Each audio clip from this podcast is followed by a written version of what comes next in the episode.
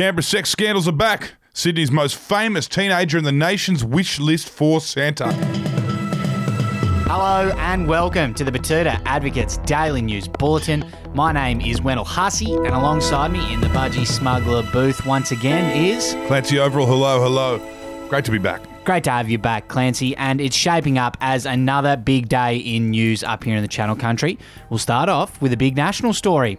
The MPs accused of drunken sleaziness, probably not stoked with Barnaby rushing to defend them. Yes, under fire. Christian Porter and Alan Tudge have revealed that Barnaby Joyce coming into bat for them wasn't exactly what they were after. This comes after a barrage of criticism towards the two politicians after it was revealed that they were having extramarital affairs with staffers while positioning themselves as good family men within the Australian government. And that was obviously something that Barnaby made a real habit of doing as well, wasn't it? Yes, but Tudge and Porter have said that aligning their public image with Barnaby isn't really what they are after. So they apparently said if Barnaby could just leave them alone, that would be great.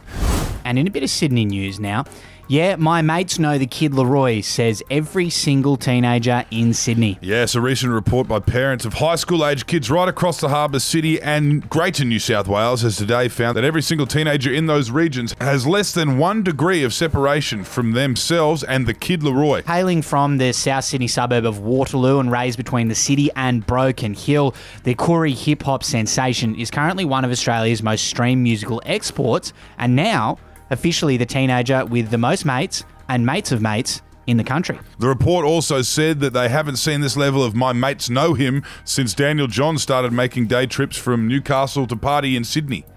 Quite a feat from the kid. And in some sports news now, the nation has asked Santa for Mitch Swepson to get a start this summer. Yes, the nation has formally put the request on their wish list, with the Queensland leggy taking his third five wicket haul in as many innings and storming to the top of the Sheffield Shield wicket table. While many would argue that the 27 year old wrist spinner is a no brainer for this summer's Test fixtures against India, cricket fans around the country are asking the annual gift man just to make sure that we do finally see the return of leg spin in our red ball game. I've always said it, the country is just a better place when we've got someone fizzing leg breaks in our national test team. Hear, hear. And our quote of the day now comes from Wayne Bennett, the coach of the Maroons, who hit out at journalists saying his team was the worst assembled in the 40 year history of Origin. He said this Do they drug test journalists? Why do you think they should? Well, I think they shouldn't. That's the case if he's making that type of statement. To be honest with you, I haven't been reading it. Okay, I respect them enormously on the way they played, and the state respects them the way they played last week. If they go back tomorrow night and back that up, win, lose, or draw, no one's going to no one's going to endorse those comments. So it's just somebody was probably just wanted a um, easy story and made up on the run.